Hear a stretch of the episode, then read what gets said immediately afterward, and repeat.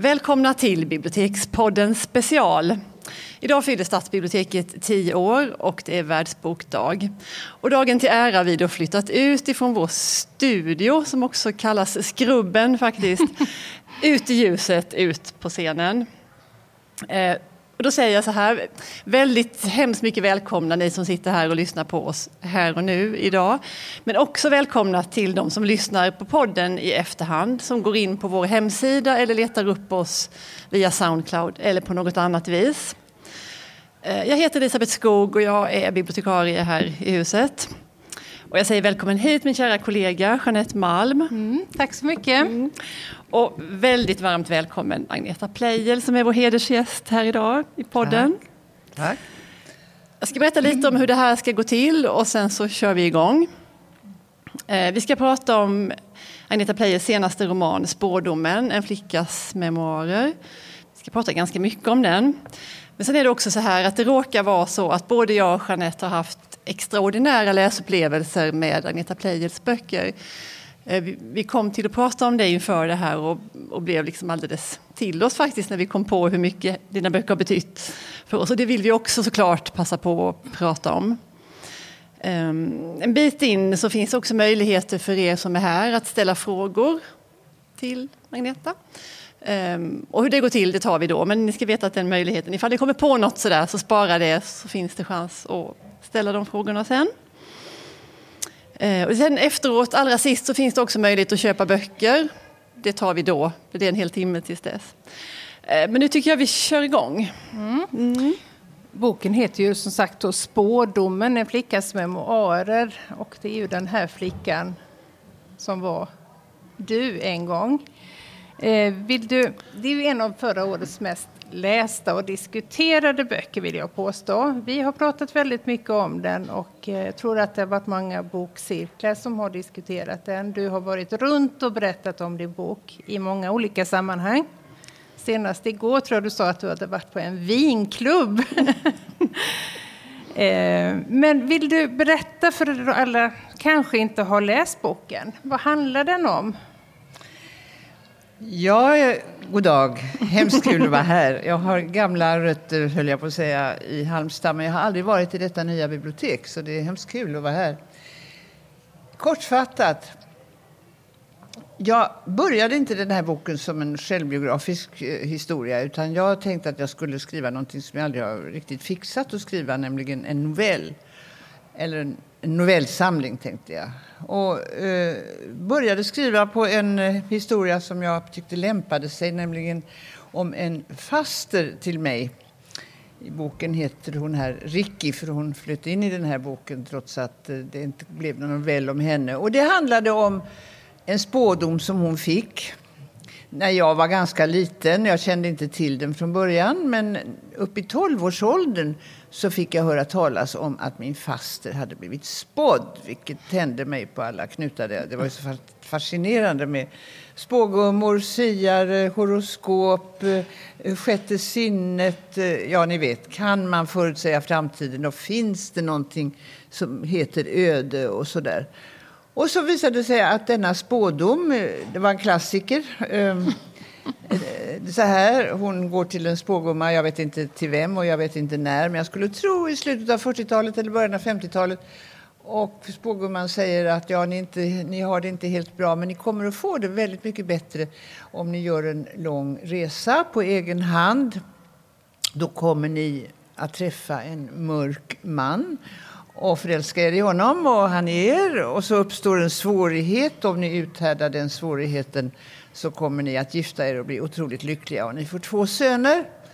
Eh, och min faster var vid det laget, eh, när, hon, när, hon, när jag fick reda på spårdomen, så var hon inte så ung längre. Hon var Eh, 30 och ett antal år. Och det var väl ingen som hade trott att denna ungkarlsflicka till min faster skulle gå och gifta sig. Men hon gjorde den där charterresan på egen hand och hon träffade den där mannen och hon kom tillbaka och hon, de gifte sig och de fick en son.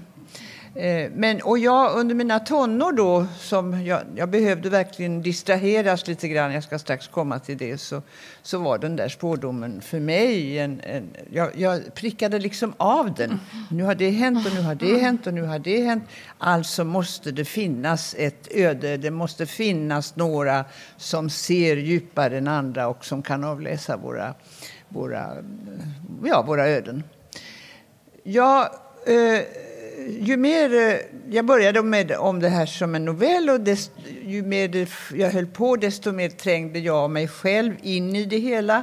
Det vill säga inte jag utan en flicka eh, som iakttog det här.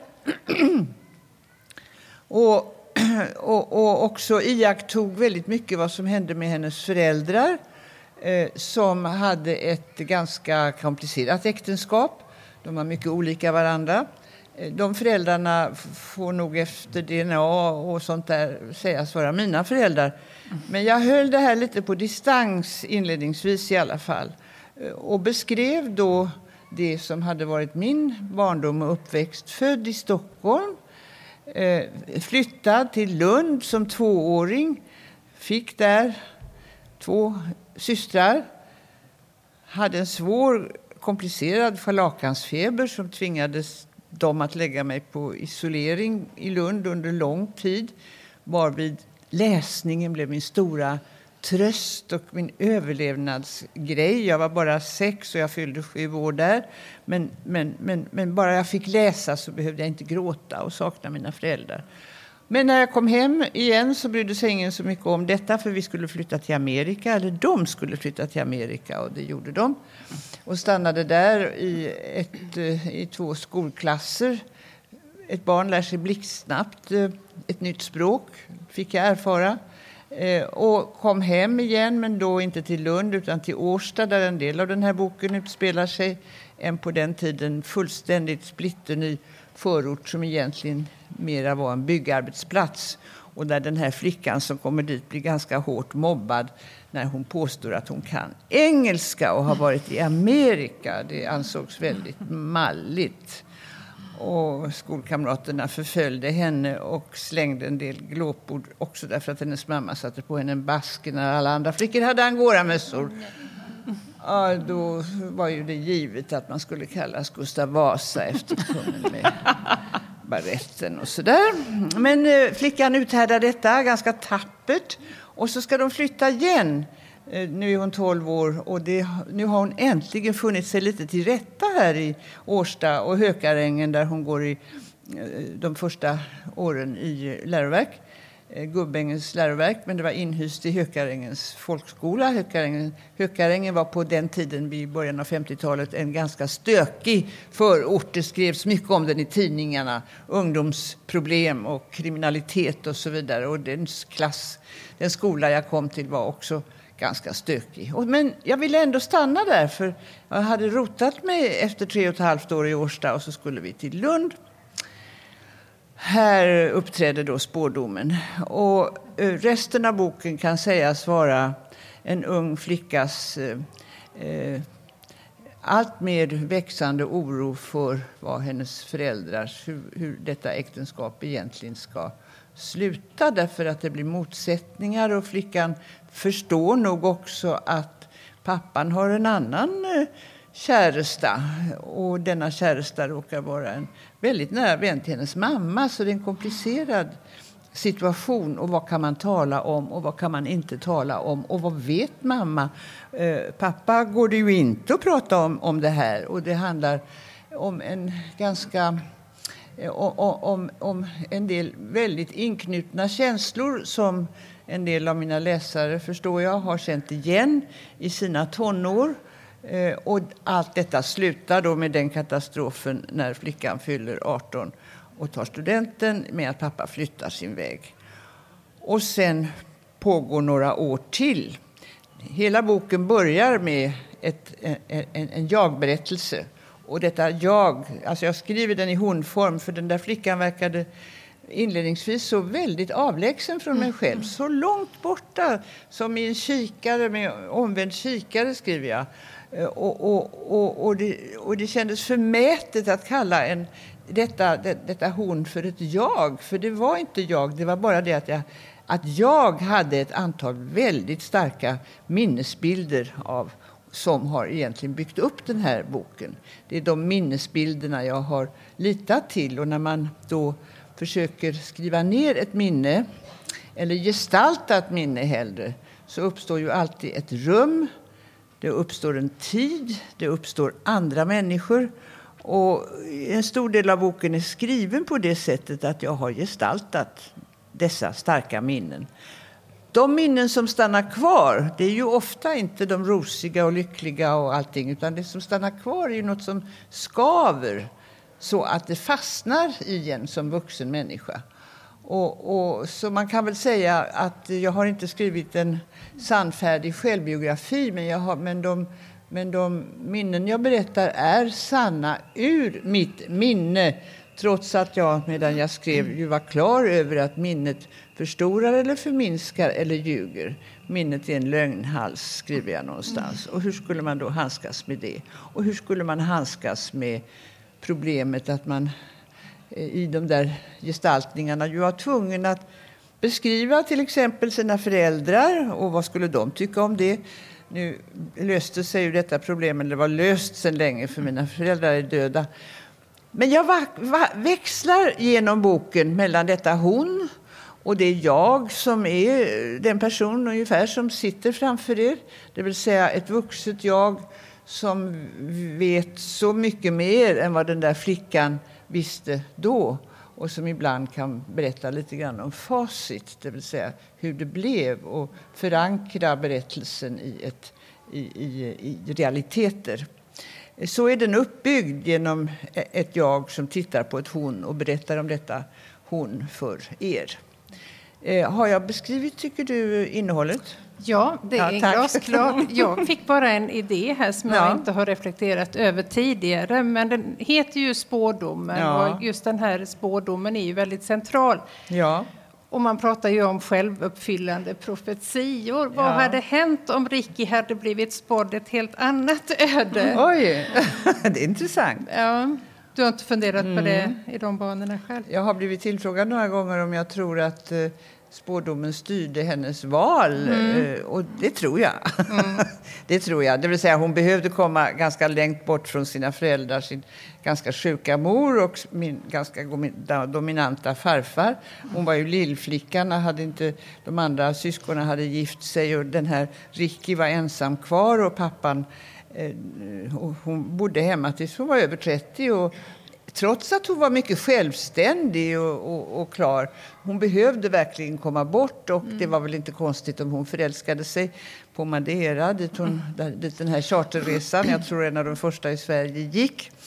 Mm. Eh, men, men, men det som är betydelsefullt för flickan, det vill säga hon som var jag, mm. eller skulle bli jag, det är ju att medan hennes föräldrars äktenskap långsamt förvittrar eller blir allt mer dubiöst så hittar Ricky den här mannen som hennes föräldrar inte alls tycker är något vidare för han är arbetslös och lite av en äventyrare och, lite, och, och, och hon får försörja honom. Och, och, Men hon håller fast vid detta för, för, barnet som var jag, eller den unga flickan som var jag, var ju en av de brännande frågorna. Kan kärlek överleva? Finns kärlek? Och medan jag inte såg så mycket om det i min egen familj vad jag även om mina föräldrar var fina och kärleksfulla, men de, det gick ju isär. Då blev Rickis lite lustiga äktenskap och hennes envisa, förtröstansfulla fasthållande vid det någonting som var väldigt betydelsefullt för mig. En, en sorts, vad ska vi säga, en sorts bättre pol eller en sorts tyngdpunkt. Mm. Och därför finns hon ju i den här berättelsen också. För hon, det känns ju att hon är viktig i boken. Ja. På något sätt. Och man, man, ja, man blir glad när man kommer till ställena med Ricky för det är så spännande med henne. Ja, det var något spännande med henne. Man tycker väldigt mycket om henne ja. som person. Absolut. Du, har du lust att berätta någonting rent sådär, hur gör du när du skriver? Liksom? Oh. ja, det är inte så hur går det till? Den här boken har jag skrivit om många gånger och suttit och tragglat med. För det första var det pronomin, pronominumfrågan först ville jag skriva den helt och hållet i honform. Jag har skrivit en tidigare bok helt i hon och det funkade bra. Den heter En vinter i Stockholm. Men jag fann att det räckte inte riktigt i den här. Dels så var hon lite väl distant eh, när det var mig själv jag skrev om. Så jag måste kontra det med en röst som var ett jag. Och så småningom flyter nog närmar sig honet och jaget varandra ganska mycket. Men så jag skrev alltihopa i honform och sen skrev jag alltihopa i jagform och, sen slängde, och så började jag om igen och så till slut hittade jag den här blandformen. Det tog tid och det var väldigt osäkert. Jag har sällan känt mig så eh, personligen osäker på någonting som jag har skrivit. Och det hade ju att göra med att det förstås berörde mig starkt. Och en del saker som jag skrev om var verkligen tabuiserade. Och skulle jag nu släppa ut dem, vad skulle hända med mig? En blixt kanske från himlen eller något annat. Eh, men det har väl gjort att boken har lästs ganska mycket och jag har fått otroligt vackra mejl och brev från läsare som övertygade mig då om att det som jag upplevde var ju inte något särskilt unikt utan jag delade de här problemen med väldigt många andra människor och det var en stor lättnad. Eh, ensamheten skingrades och det är ofta det som jag har talat om eller som det har blivit samtal om mm. ute på bibliotek och vinprovningsställen och sånt där. Eh, att, att det finns, det finns, det sitter så mycket konstig skam i oss som ändå skingras när man talar med andra. Mm. Mm. Boken slutar ju när hon, du, är runt 20 år. Ja. Jag antar att du har fått frågan många gånger, men jag ställer den ändå. Man vill faktiskt ha en fortsättning. Kommer vi att det? få det? Ja, ja, jag vill gärna ha det. Mm, kan du skriva ja. det Skriv det nu. Jag skulle också tycka att det var väldigt roligt, eh, men där ställs jag inför nya problem. Så här. Man kallas författare. Men författare är man ju bara när man skriver. I mellantiden är man ju lika rotlös och råddig och som, som vem som helst. Och jag har en känsla av att skulle jag fortsätta här, jag skulle nog gärna vilja det. Mm. Men jag måste då hitta en annan form. Den här formen mejslades fram under stort arbete. Eh, och jag kan inte fortsätta på samma sätt att tala till mig själv allt mer vuxen som ett hon och ett jag. Utan jag måste hitta något annat sätt att, att, att göra det här och det har jag inte nått ännu. Men jag ska, i sommar ska jag försöka mm. lite grann. Mm. Vi pratade lite grann också om de här att vi, vi har följt dig under så många år och våra egna starka läsupplevelser utöver spårdomen som vi också naturligtvis har diskuterat väldigt mycket. Och då visar det sig att jag har fastnat för de två böckerna i ditt... Du har ju skrivit en väldigt... Eh, du har en stor, ja. stor utgivning bakom dig. Åtta, tio, ja någonting sånt. Och, jo, ja, en pjäser ja. och lite så. Att de två titlarna som jag har fastnat för är de som tydligen flest män ja. läser och det är den här Fungi som kom eh, 93 eller 94. Och det är ju väldigt många år sedan och det är, jag läser extremt eh, många böcker och den här kommer jag fortfarande ihåg, inledningsscenen eh, när den här eh, lilla fule gossen kommer, motvilligt kommer till världen och jag kommer ihåg en scen eh, på en strand med vattensköldpaddor som är helt väldigt ondskefull, eller visar naturens ondska helt enkelt. Och Elisabeth då visade sig ha helt andra eh, minnen av vad du har läst. Absolut. Nu är jag lite upptagen av att vi hade bett Agneta läsa en bit ur spårdomen. Ska vi ja. göra det eller ska vi gå vidare? Det beror på vad klockan är. Ja. 20 mm. Jag är så manusbunden. Vi så pratar väl lite till och så kan jag komma ihåg det där. Ja. Blir det sen lite tyst och årarna inte ställer några frågor så ska jag läsa en låt. har vi det en liten som ja. reserv. Jo, nej, men när vi fick veta att Agneta Pleijert skulle komma hit idag så rasslade det till i huvudet och då vet jag att, att jag genast tänkte på en vinter i Stockholm. Ja, hör man här. ja. Um, som jag verkligen hade jätte, jättestarka läsminnen av. Och att det finns liksom rader i den boken som verkligen har präglat mig kan jag lätt säga. Hoppas är det bättre. Absolut, ja. Verkligen. Um, jag skulle vilja be dig läsa ett, det stycket då. Um. Ja, eh, En vinter i Stockholm. Och så får du, ja. Jag ska bara säga då, Absolut. för er som inte har läst den, den, den har två, två motiv som flätas in i varandra. Och det ena är en kärlekshistoria mellan en medelålders svenska eh, som är universitetslärare och en, en eh, jugoslav från det Jugoslavien som under den här tiden håller på att falla ihop. Och kvinn, den kvinnliga huvudpersonen hon eh, är mitt uppe i en skilsmässa. Det är så de, eller de träffas därför. De här. Och, och hon eh, är väldigt osäker på många sätt på vad hennes kvinnoskap och hennes moderskap har varit för någonting. Och, så kom, och den är skriven i korta avsnitt med små rubriker över så att det nästan blir ett pussel som läsaren får lägga ihop till denna berättelse.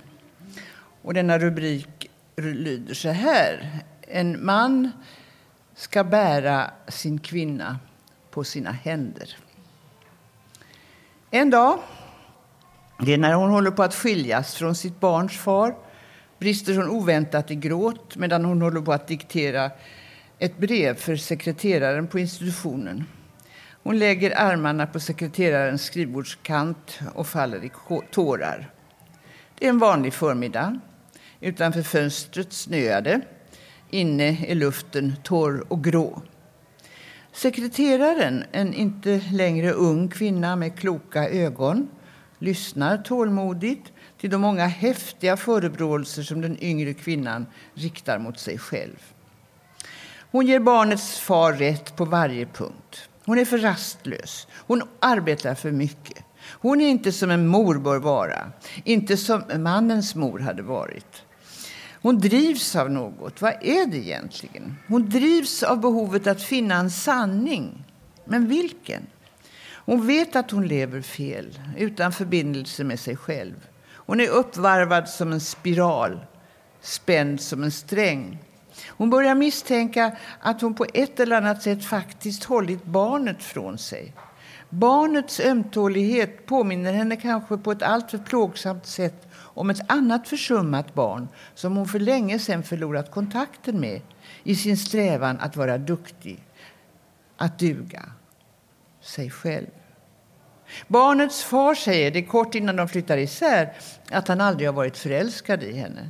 Han har valt henne för hennes styrkas skull. Och han har sett fel. Marken gungar. Hon vet inte i vilken gåtfull trädgård som barnets barndom formas. Hon förmår inte skapa trädgårdar. Tiden jagar henne. Efter en stund lägger institutionens sekreterare sin hand på den yngre kvinnans huvud. Det är en mycket lätt beröring, nästan kärleksfull. Hon säger stilla. En man ska bära sitt barns mor på sina händer. Den yngre kvinnan slutar tvärt att gråta. Orden är häpnadsväckande. Hon lyfter sina rödgråtna ögon och stirrar på sekreteraren. Sekreteraren fortsätter. Om hennes man inte gjort det, dessutom höljt henne i blommor de stunder han tillfälligtvis var tvungen att sätta ner henne på marken, så hade hon inte stannat kvar hos honom. Att de har tre barn tillsammans skulle inte ha spelat någon roll. Den yngre kvinnan ser tyst ut genom fönstret där den glesa snön inte upphör att falla. Lydigt dricker hon av vattnet som sekreteraren har hämtat åt henne. Hon upphör inte efter denna händelse att nagelfara sina brister, att förebrå sig, att samla skuld. Men i många år efteråt grubblar hon över hur det kom sig att denna kvinna, institutionens osedda sekreterare, hade förmått att sätta ett sånt pris på sig. Tack, tack, tack.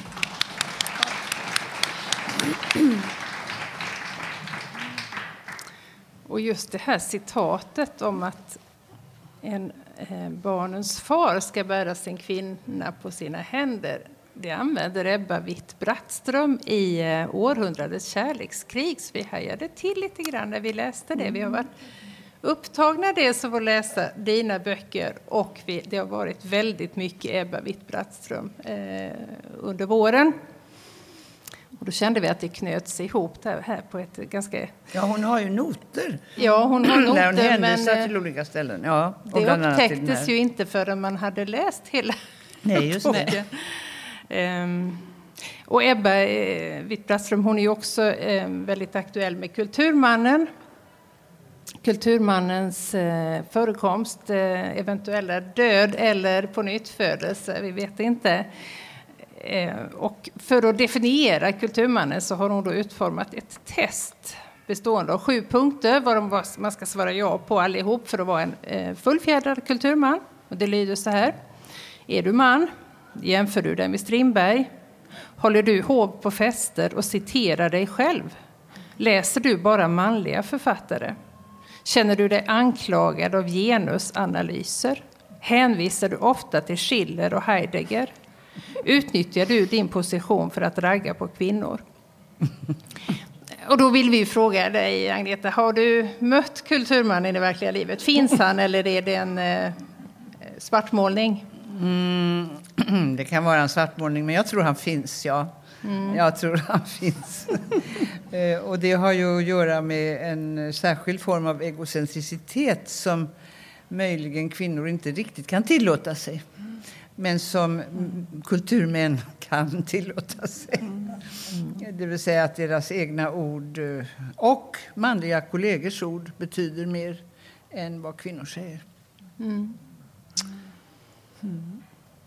Så, så jag tror att han finns. Och han kallas väl Kulturmannen för att fenomenet eh, kanske är väldigt eh, mera dominant i kulturvärlden. Där man använder så mycket ord. Men, men annars så går det ju att applicera på alla möjliga män, eller hur? Absolut. Ja. Om vi hoppar tillbaka till den här, det stycket som du läste så är det någonting med den där sista meningen i den texten som, Ja. som det var verkligen det som, det här med att sätta ett högt pris på Ja. sig själv. Det tycker jag är så oerhört fascinerande och jag tänker att det gäller ju både i vänskap och i kärlek och alla möjliga relationer där att, Mm. att veta sitt värde. Så, liksom, hur blir man en sån som sätter ett högt pris på sig själv? Oh ja, det är väl en lång historia. Somliga lyckliga barn kanske har kunnat sätta pris på sig från början men väldigt många, både män och kvinnor, har inte kunnat göra det. Eh, därför att någonting har skevat. Och, och det, alltså, det där att sätta pris på sig ut- utan att bli egocentriker, utan att bli en kulturman. Det är den där svåra balansen eh, som varje människa på något sätt är sysselsatt med att eh, upprätta och där man halkar ner mellan varven och där man går till överdrift. Men alltså det handlar ju om hur vi lever med varann. Att sätta ett pris på sig så att man kan respektera sig själv är ju trots allt en förutsättning för att man ska kunna respektera den andra, tror jag. Så det, och, och, men för den här kvinnan som jag skriver om, hon saknar ju inte helt likheter med mig själv hon heller, får jag ju säga. Eh, för henne var, var, var detta eh, precis lika, eh, lika överraskande som för dig. Jaha, man behöver inte vara vacker och man behöver inte vara ung och man behöver inte vara flådig för att kunna sätta ett pris på sig som uppenbarligen den kvinna som tröst- tröstar henne har gjort. Just det att hon är så oansenlig. Att Ja. det blir, ja. Mm. Plötsligt kommer hon i ett helt nytt perspektiv för den då yngre kvinnan. Vi hade ju lite mejlkonversation med dig innan du kom Ja. hit. Och då skrev du bland annat i ett mejl att för dig så hänger det att läsa och skriva, det hänger ihop. Hur, eh, Ja, hur gör det det? Jo, men det gör det. Det vet ni ju att det gör. Jag menar, förutsättningen för att skriva, om man nu om man nu blir en professionell skribent som jag ju då har råkat bli eller om man ändå skriver det är ju att man har läst, att man tar del av det lästa. Eh, att man står i kontakt med, med det man läser. Eh, och det har väl också lite, alltså, så att man får en proportion på sig själv. för min del, jag, jag nämnde nog det helt hastigt då, så uppstod läsandet eh, ur en brist. Eh, jag var sex, jag fyllde sju. Jag låg på en isoleringssal, ingen fick komma in till mig Eh, utom personalen som skulle sticka långa vassa nålar i rumpan på mig. Det var penicillinets barndom och man fick det inte på det här orala och fina sättet utan man skulle då man skulle då få injektioner i rumpan, i skinkorna var tredje timme dygnet runt. Och det, och det, där var ju så förskräckligt. Och när den där sjukhusvistelsen var förbi så, så var skinkorna fullständigt prickiga av, eh, av sårskorpor. Eh, jag hade inte uthärdat, tror jag inte. Och det tror jag inte. Jag bara grät och grät och grät. Och sköterskan kom in till mig och tornade upp sig och sa att lilla vän, om inte du slutar gråta så blir du inte frisk. Vilket ju var fasansfullt att höra. Och sen kom en annan liten flicka, lite äldre än jag, och stod i dörren för man fick ju inte komma in. Och så sjöng hon visan i en sal på lasarettet. Oh, ni... ja, den känner ni till, hör jag. så, så, att det var ju fasansfullt att ligga där. Eh, och hade böckerna inte funnits så, så vet jag inte vad som hade hänt. Men som, om jag fick en bok i handen, och jag kunde ju redan läsa. Va? Om jag fick en bok i handen så försvann timmarna och jag var lycklig och jag behövde inte tänka. Och det sägs att det är så fult med verklighetsflykt, men jag tycker inte att det är så fult för att vi behöver faktiskt fly från verkligheten ibland eller till en annan verklighet. Och det var vad läsningen var. Och efter det så blev jag en läsare. Mm. Och så förblev jag det och nu sitter jag här. Mm. Eh, på grund av att jag har inte kunnat låta bli att läsa. Mm. Eh, och sen har jag ju undervisat rätt mycket i skrivande. Jag har dels eh, undervisat eh, på skrivarkurser och sånt där. Men jag har också i fyra år varit professor i skrivande på Dramatiska institutet i Stockholm. Numera heter det någonting annat och det här var en del år sedan. Men jag var professor, uppbar den första professuren i ämnet drama, en konstprofessur. Eh, det Dramatiska institutet hade och har väl fortfarande 14 olika yrkeslinjer. Och varje, en, av de, en av de linjerna var ju skri, de som skrev för teater, film, tv, radio. Eh, och de var ju kanske mina elever. Men även ljudtekniker, ljustekniker, alla möjliga maskörer behövde få en, ett hum om vad en textstruktur är för någonting. Vad en, mm. hur, man kan lägga, hur, hur, en dramaturgi ser ut, som ju varje bok också bygger på. Eh, och, och, och sen när jag har varit ute och pratat så, jag, så vet jag ju att alltid sitter det några bland mina åhörare som faktiskt skriver. Och de skriver för sina barnbarn eller de skriver av lust att berätta sitt liv. Och jag har alltid uppmuntrat det väldigt mycket. Jag tycker det är jättebra. Eh, eh, och ni ska veta att eh, numera, jag hörde var på ett seminarium på Kungliga biblioteket häromdagen och då var det en man från Nordiska museet där. De tar ju hand om livsberättelser. Mm. Livsberättelser har blivit väldigt viktiga mm. eh, och en ökande genre. Och, och de, de tar emot sådana där livsberättelser antingen anonymt eller också under namn. Och sen ligger de där och jag har själv haft en så enorm glädje av sånt som har varit skrivet men inte publicerat och som ligger i arkiv under en, av, för en del av mina böcker. Till exempel jag har skrivit en, en trilogi som handlar om äldre svenskar eh, som har varit färgstarka på olika sätt. Och, och, och, vilken, glädje, vilken glädje jag har haft av dessa arkiv där memoarer och eh, brev ligger. Eh, så det, det, det är liksom aldrig förgäves att lämna spår efter sig. Även om man inte blir en bästsäljare, det är inte jag heller. Men, men... Oh, jo. ja, ja. Nej, inte bästsäljare, det kan man inte säga.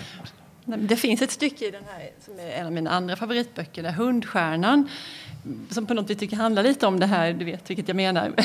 Ehm, men det är två syskon och där är det också mm, såriga föräldrarelationer och väldigt bråkigt och hur den äldre systern berättar historier för sin lillebror Hugo. Och hon berättar fruktansvärda historier, riktigt rysliga. Och grejen är att han ska bli rädd.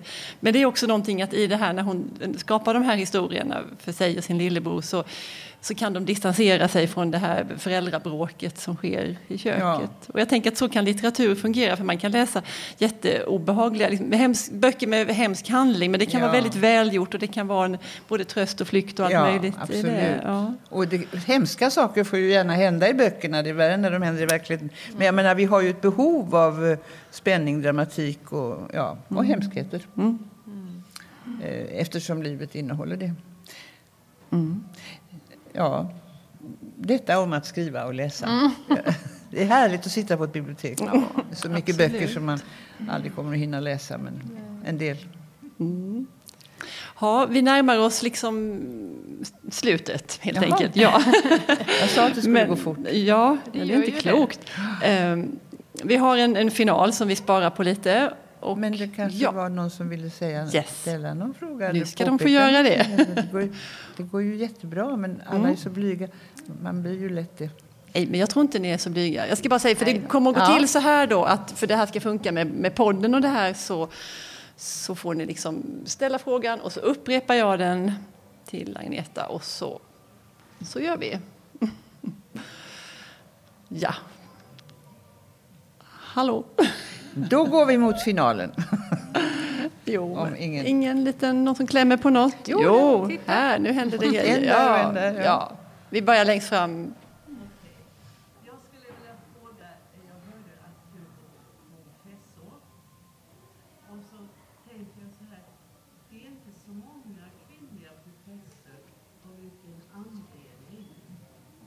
Nu upprepar jag det här. Varför finns det så få kvinnliga professorer, tror du? Ja, ändå har detta ju kvoterats. Det har ju blivit en kvotering. Så att det, det var ju Kalle Tam, han gjorde ju en reform eh, som skulle göra professorerna väldigt många fler. De skulle kvoteras in och det där var ju inte alltid så populärt. Nej, men det är ju så. Det är ju likadant med bolagsdirektörer och eh, det har hittills varit svårt för kvinnor att nå liksom de högsta positionerna. Eh, men nu tror jag att det finns betydligt fler professorer.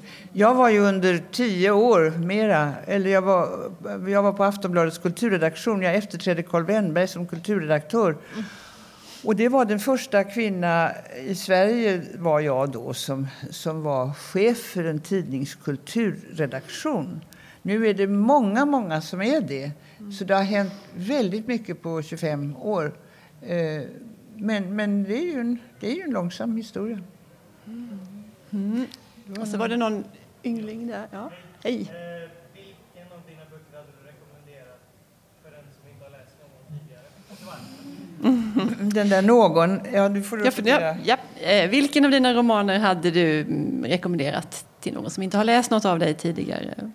Är, det, är den där någon du kanske? Eh, manligt kön och Ja, men då kanske, då kanske... Jag vet ju inte riktigt vad dina intressen är, men, men just den här Fungi kanske skulle passa bra, för den är lite grann av en äventyrsberättelse. Den utgår ju egentligen från en filosof, Schopenhauer, men det spelar inte så stor roll.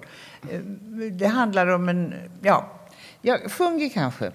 Eh, Lord Nevermore, som var den andra boken du nämnde, är ju också en sorts kulturell äventyrsskildring, kan man säga. Och sen kan du ta Spårdomen, så småningom därför att du kan vet, du kan, det kan vara intressant för en, för en kille att veta hur en tjej är. Eh, I alla fall har en del av mina jämnåriga, det är inte du, men sagt efteråt att om vi hade vetat det eh, så hade inte tjejer förefallit så konstiga som det var i deras ungdom. Klyftan var större då.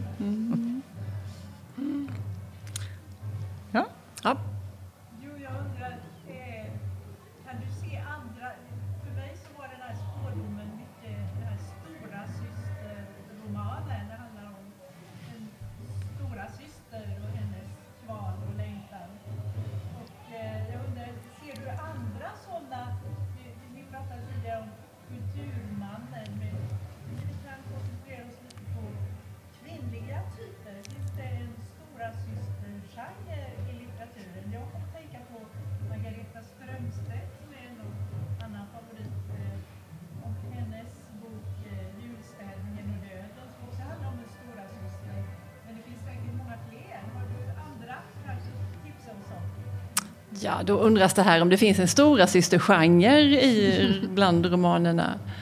Absolut. Eh, och jag är en typisk stora syster. Mm. Vilket jag tycker är fint av dig att uppfånga ur spårdomen, men det är verkligen så. Eh, och eh, som stora syster eller stora äldsta syskon kanske man ska säga, så har man ju en speciell position för man står mitt emellan föräldrarna, vuxenvärlden och de yngre syskonen som är barnvärlden. Och man har en mellanposition eh, och, eh, och eh, som ibland kan göra en eh, väldigt ansvarstyngd men som också kan göra en rätt impressionistisk och domderande, eller vad heter det, inte impressionistisk, jag menar eh, dominerande och eh, så att ens yngre syskon blir ganska trött på en. Eh, jag har haft de konflikterna med mina systrar fast långt senare eh, där det visade sig att jag tyckte jag hade gjort så mycket för dem och tagit alla stötar och så vidare. De tyckte bara att jag hade stått i vägen för dem de konflikterna kan ju uppträda långt senare i livet. Eh, eh, Margareta Strömstedt, ja, oh, jag identifierade mig väldigt mycket med stora syster där i julstädningen och döden också. Och det finns säkert flera. Jag tror att en hel del eh, kvinnliga författare är antingen stora systrar eller också ensambarn, mm. tror jag. Ensambarnet har också en mycket speciell position som får fylla då eh, fylla ut väldigt mycket i sitt huvud eller i sin fantasi eh, om det här att, att ha syskon. Ja, vi kan inte fördjupa oss i detta, men, jag, men stora systrarna känner jag väldigt varmt för och mm. har skämts en smula för att jag är en stora syster själv. Eftersom jag vet att de har en del obehagliga sidor. Men det är jätteintressant det här med, med, med familjekonstellationer. Ja. Och, och, det var något annat citat som jag fastnade för i spårdomen där du jämför att familjer är som kommunicerande kärl. Ja. Mm. Och det där att man blir så oerhört påverkad av stämningar i familjen och att det ska balanseras och regleras och det ska liksom... Mm, så här.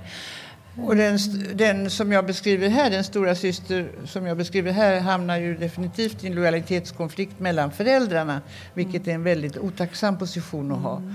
Om man inte kan bestämma sig för att någon av dem har rätt och att man tycker mest om en av dem.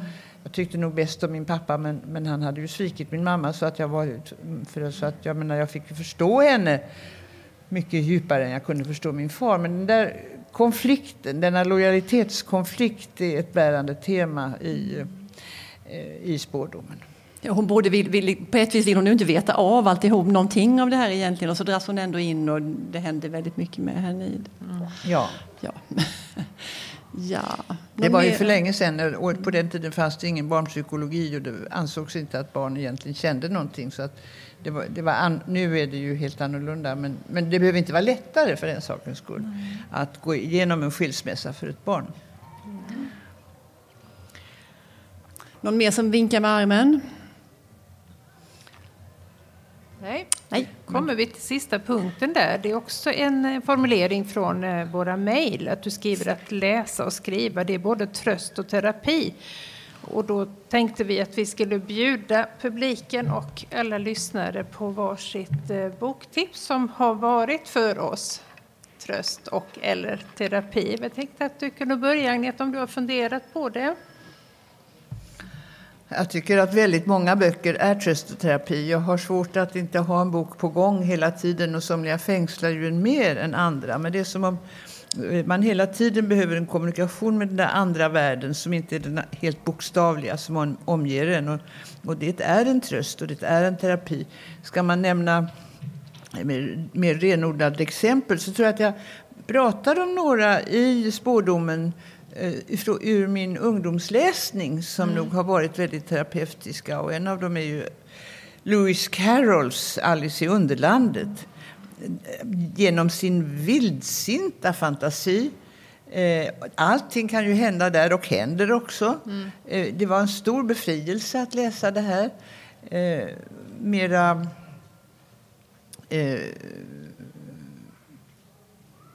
Ja, det får räcka jag får tänka lite grann. Frågan är lite ny för mig. Men mm. Mm. Ni, ni, får säga någonting nu. Och du hade någon också, Elisabeth? Ja, men då tog jag med mig den amerikanska flickan Monica Fagerholm ja. som har varit mig både till tröst och jag vet inte allt. Och det, det ena är att jag tycker hon skriver så underbart att hennes språk är så fantastiskt. Och att det bara finns någon som heter Lorelei Lindberg tycker jag, bara det, då är man tröstad en smula.